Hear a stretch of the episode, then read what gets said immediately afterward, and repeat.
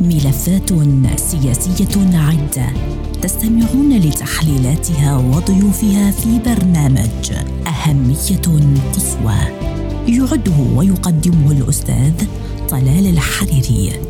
لطالما ارتبطت التجربة الإيرانية في المنطقة أو ما سمي بالمشروع الإيراني بخطاب ديني إسلامي جعل من تحرير القدس عنوانا ومنطلقا لجميع السياسات التي انتهجتها إيران في المنطقة.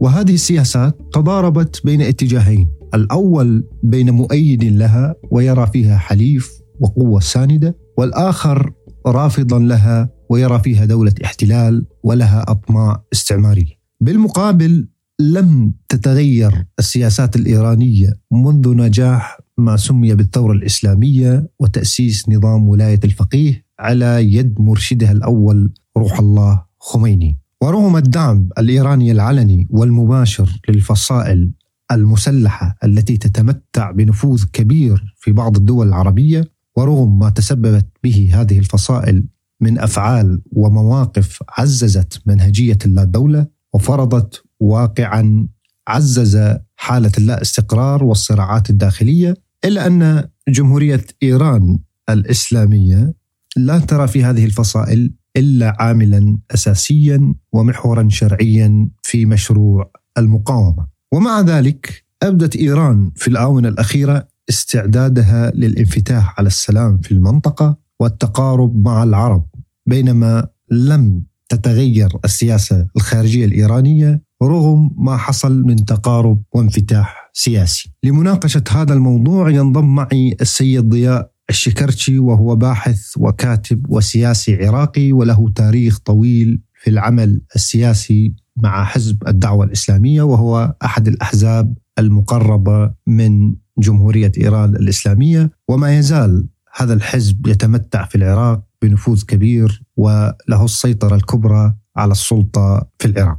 طبعا السيد ضياء شكرشي آه، انشق بوقت مبكر عن حزب الدعوة الإسلامية وقام بتأسيس التجمع العلماني الوطني والدعوة إلى دولة المواطنة ورفض توظيف الدين في السياسة. سيد ضياء الشكرشي أهلا وسهلا بك ودعني أنتقل إلى محور هذا الموضوع. سيد ضياء إيران بصفتها جمهورية إسلامية ولأسباب عديدة تتعلق بسياستها الخارجية أصبحت تصنف في خانة الدول المتطرفة تارة والدول المارقة تارة وهناك من يصنفها على انها دوله استعماريه والسبب يعود إلى تبنيها للمنهج الديني الإسلامي. السؤال هو سيد ضياء ما هي الأبعاد السياسية والدينية التي يستند عليها نظام ولاية الفقيه في إيران؟ شكرا جزيلا.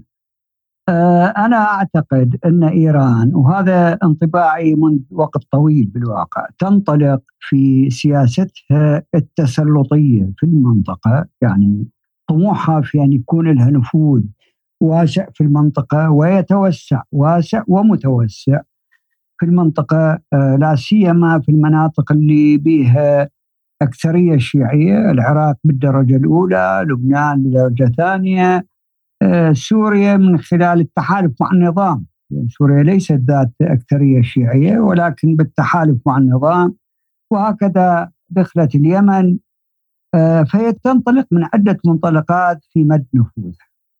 تارة من خلال الإسلام السياسي بقطع النظر عن كونه إسلام سياسي شيعي أو إسلام سياسي سني. أكيد أن قوى الإسلام السياسي الشيعية هي الأقرب لها إيديولوجيا ومذهبيا. ولكن أيضا نحن نعرف دعم إيران مثلا لحماس. آه، هناك مشترك آخر مع حماس وهو العداء لأمريكا وإسرائيل. فتشترك إيران مع هؤلاء بالرغم أنه حماس تعتبر يعتبر موقفها تجاه الشيعة طائفي. آه، وهي التي أبنت آه، صدام حسين وسمتها بشهيد الأمة بالرغم أنه صدام حسين كان منذ بداية مجيء الخميني هو أعدى أعداء أو هم يعتبروا أعدى أعداء الجمهورية الإسلامية.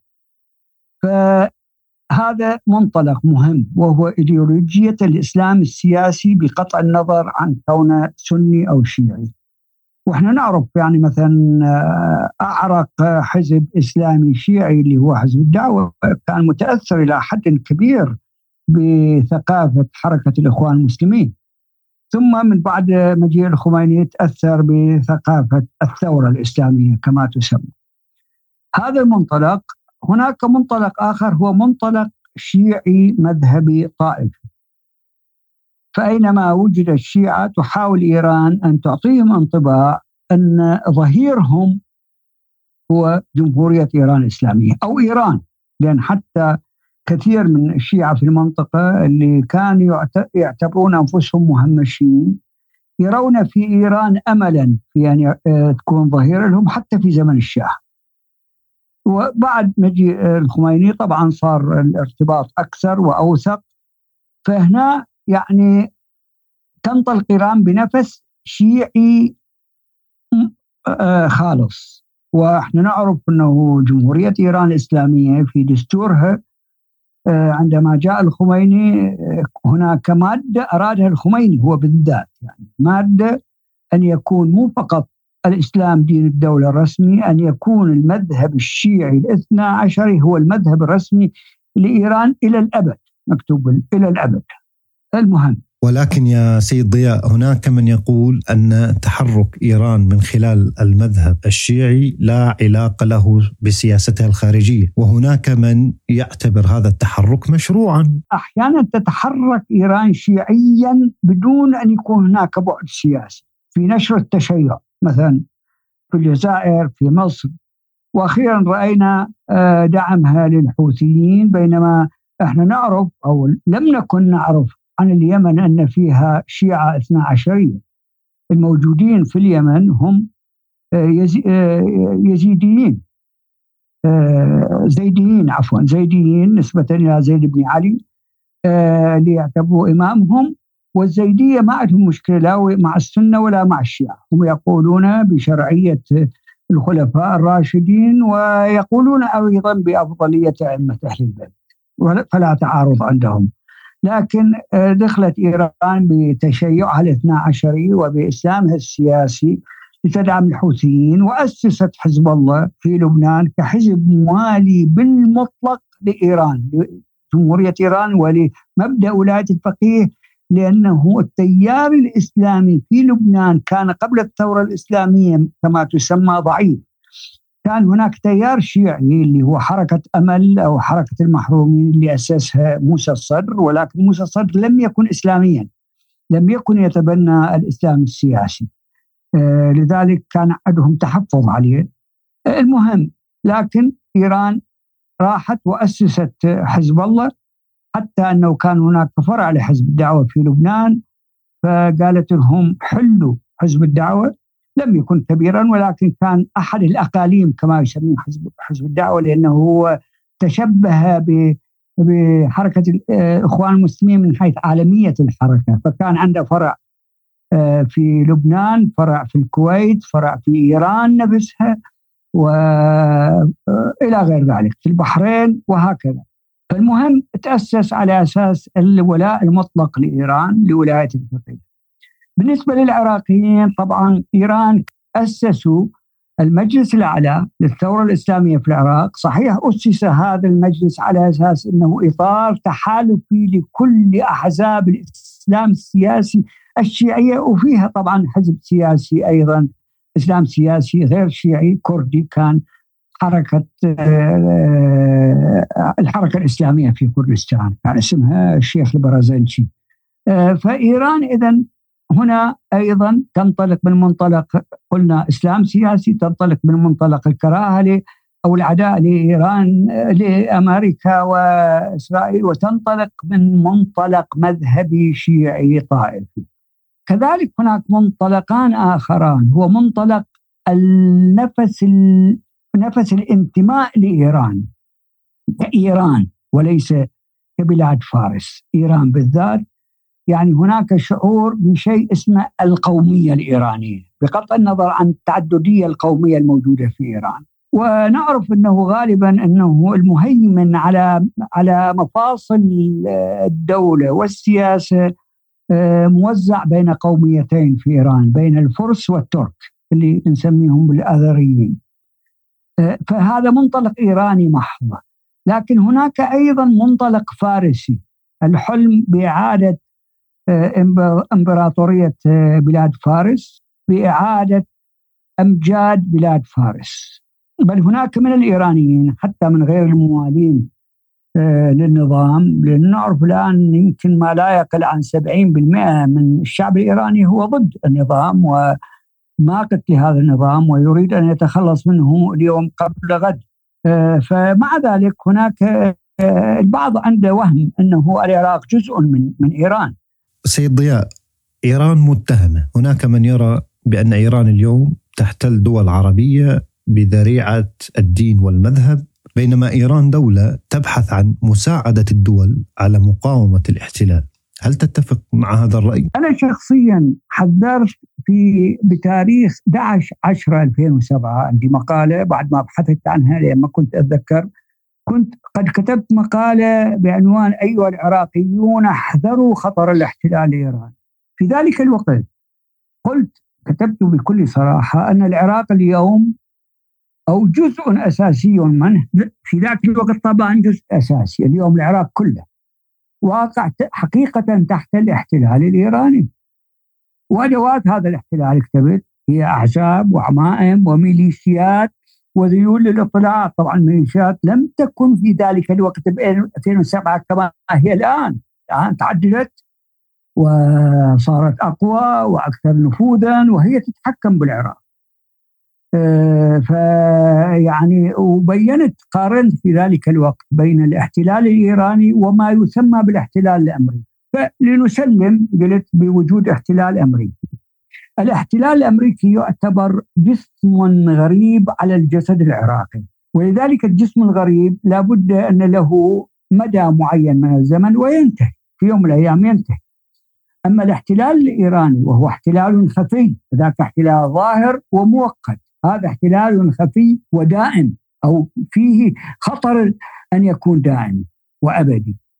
آه، فهو الأخطر آه، والأقدر على البقاء من الاحتلال الظاهر. سيد ضياء محور الخطاب السياسي والإعلامي الذي تصدره إيران للمنطقة هو ما يسمى بمشروع تحرير القدس والدفاع عن المسلمين، كيف تحلل هذا الخطاب من وجهة نظر موضوعية؟ هو بالواقع آه، شعار خميني أول ما جاء للحكم أنه إسرائيل يجب أن تباد أي حل آخر ما عنده كان سوى إبادة إسرائيل. أه وهذا أه تبناه العروبيين في فترة من فترات أيضا إنه سنرمي اليهود في البحر وغير ذلك من الأمور. فلم يطرحوا مشروعا معقولا وقابلا للتنفيذ لتحقيق أقصى الممكن من حقوق الفلسطينيين بل دائما طرحوا المشروع الراديكالي في إزالة إسرائيل من الوجود هكذا كان خميني الآن هم صادقين أم هي متاجرة؟ طبعا هي المتاجرة بفلسطين. فكونوا من أجل أنه يستزيدون من الموالين لإيران أو المتعاونين مع إيران ما سموه بمحور المقاومة. محور المقاومة. هذا طبعا جزء منه حماس جزء من آه، الجهاد في فلسطين الجهاد الإسلامي جزء منه حزب الله اللبناني وكلها وأيضا الميليشيات الإسلامية الشيعية العراقية. محور المقاومة. أنا طبعا وجهت مرة سؤال إلى هذه الميليشيات اللي تقول أن من حقنا إحنا أن نقاوم. يا عزيزي أولا أنت ما عندك حدود مع إسرائيل. ولا إسرائيل جاي تهدد تهدد العراق ولا عندها مشروع احتلال للعراق وثانيا أنت بأي حق تعلن المقاومة بدون إرادة الشعب العراقي وبدون إرادة خلينا نقول مؤسسات الدولة الرسمية. هذه مثل ما مرة أنا انتقلت حزب الله عندما آه، شنت إسرائيل الحرب المدمرة على لبنان بسبب حزب الله. فقلت خاطبت في مقالة حسن نصر أنت بأي حق وحزبك بأي حق يعلن الحرب مع دولة أخرى اعتبرها محتلة اعتبرها كذا بدون بدلا عن الشعب اللبناني وبدلا عن الحكومة اللبنانية. أنتم بأي حق أعطيت أعطيتم لأنفسكم صلاحية أنه أنتم تعلنون الحرب. وهكذا الميليشيات اللي هي من محور المقاومة كما يقولون آه، فهم يقولون المقاومة من حقنا يا أخي أي مقاومة. هل احتلت إسرائيل جزءا من العراق؟ هل لنا حدود مع إسرائيل؟ هل هناك تهديد إسرائيلي؟ الحل ليس بهذه الصور اللي تريدها إيران، ليس بالتفجيرات وقتل المواطنين الأبرياء وغير ذلك، وإسرائيل عندما تثأر وتنتقم يكون انتقامها أشد مما تفعله حماس وحزب الله.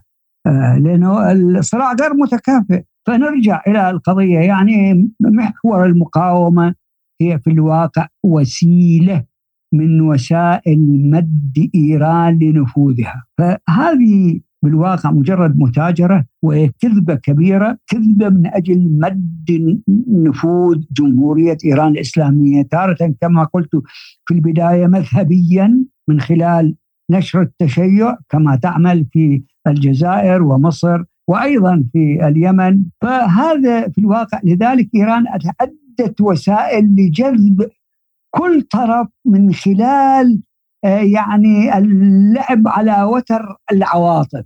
تارة شيعية محضة تارة آه، تنتمي إلى الإسلام السياسي تارة تنتمي إلى الإسلام عموما إن كان سياسيا أو غير سياسيا. الإسلام المتعصب المتطرف إلى غير ذلك. ليس الإسلام المعتدل. وتارة إلى مسألة المقاومة ومعاداة آه، أمريكا وإسرائيل. ونحن نعرف نعرف وأنه هناك ثقافة عامة مو فقط عند الإسلاميين والعروبيين حتى عند اليسار الراديكالي في كراهة أمريكا والعداء لأمريكا. نعم سيد ضياء ولكن إيران اليوم تحاول أن تثبت بأنها منفتحة على السلام وخاصة مع دول الخليج. هل إيران قادرة على برهنة وإثبات سياسة خارجية على عكس ما تفعله وتتهم به؟ هل إيران جادة بهذا الاتجاه؟ كيف تحلل هذا التوجه؟ إيران إذا تطلبت مصلحة النظام أن تمد يد التعاون مع إسرائيل تمدها. ما عندها مشكلة. تنقض كل مبادئها. المهم البقاء. المهم البقاء. هذا هو الأساس الآن. صحيح عندها إيديولوجيا وهي تريد أن آه، تمرر إيديولوجيتها ولكن بقائها بالسلطة كما هو حال الإسلاميين في العراق أو عموم الطبقة السياسية البائسة بإسلاميهم وغير إسلاميهم. آه، مسكوا بالسلطة ولا يريدون أن يعني تفلت من أيديهم. كذلك النظام الإيراني كل شيء جائز بما في ذلك التعاون مع إسرائيل أو مع أمريكا التصالح مع أمريكا لو قبلت أمريكا من أجل البقاء. آه، لكن هي قدر الإمكان تحافظ على إيديولوجيتها إيديولوجية الإسلام السياسي وإيديولوجية التشيع السياسي أو التشيع المذهبي الديني خلينا نقول فهي متعددة المنطلقات كما بينت في مد نفوذها. الباحث والأكاديمي السيد ضياء الشكرتي شكرا جزيلا لك على هذه المداخلة. نختم حلقتنا لهذا اليوم برأي كتبه أحد المستمعين حيث يتساءل معلقا على عنوان الحلقة ويقول: أنا كمواطن يعيش في هذه المنطقة العربية دائما ما أسأل نفسي لماذا جميع الذين يرفعون شعار التحرير والمقاومة فاسدون ومتاجرون بالدين والأوطان؟ بينما القادة الأكثر حكمة يبحثون عن السلام وراحة شعوبهم. لماذا يجب أن ندفع ثمن انتصارات وهمية لم نكسب منها سوى الهزائم والنزوح داخل أوطاننا وانتظار الموت على يد من يرفع شعار المظلومية والعدالة. مستمعينا الأكارم كان معكم الأستاذ طلال الحريري وبرنامج أهمية قصوى.